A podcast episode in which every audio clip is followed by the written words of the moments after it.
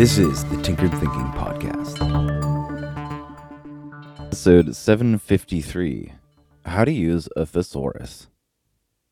Most decent writers will tell you that if you're using a thesaurus, you're doing it wrong. The sentiment is that one is trying to plump up their own writing, as though substituting a few words in a sentence a, or paragraph will suddenly make it bedazzled enough to be special.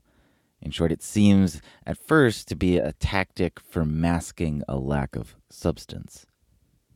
So, if the thesaurus has such a bad rap, why do we have them? Are they just an obligation of our cataloging nature? No. The most important use of the thesaurus is actually an inversion of the way amateur writers use it. The thesaurus comes in handy when a writer has a concept on the tip of their mind and it splinters into a variety of ways to be expressed, but there's one missing the most appropriate way to capture that meaning. It's best used when there's a word on the tip of your tongue or you sense that there's a nuanced flavor of the meaning you're trying to express that you sense is captured by a word you know or know of. This is the reason why a woodworker or a mechanic or a hobbyist goes to a hardware store. They're working on a project and come across a situation where a specific tool would come in handy.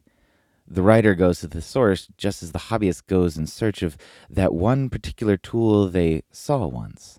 In short, to use a thesaurus well means to already be well acquainted with the realm you enter. But, given no rush, what does the woodworker or the hobbyist do at the hardware store? Well, it's like a kid in a candy store. You just have to meander, browse, and wander around and take a look at everything else that's available. It's in this way that the thesaurus then begins to inhabit a spectrum of use that stretches in the direction of the amateur writer. The amateur writer usually has an innate sense that their writing isn't worded as well as it could be, which is understandable. The only way to get better is to get better acquainted with the tools available. And a thesaurus is a far more efficient way of doing this than a dictionary, but only when it's used in conjunction with a dictionary. The thesaurus groups things vaguely. Dictionaries highlight individual nuance. We learn by association. The thesaurus is most closely related to this, but we understand deeply only through detail. And this is the dictionary. Both are important tools. And just as a beautiful wood shop is just a room full of tools without a woodworker, dictionaries, the thesaurus, and the words they contain are meaningless without the people who use them.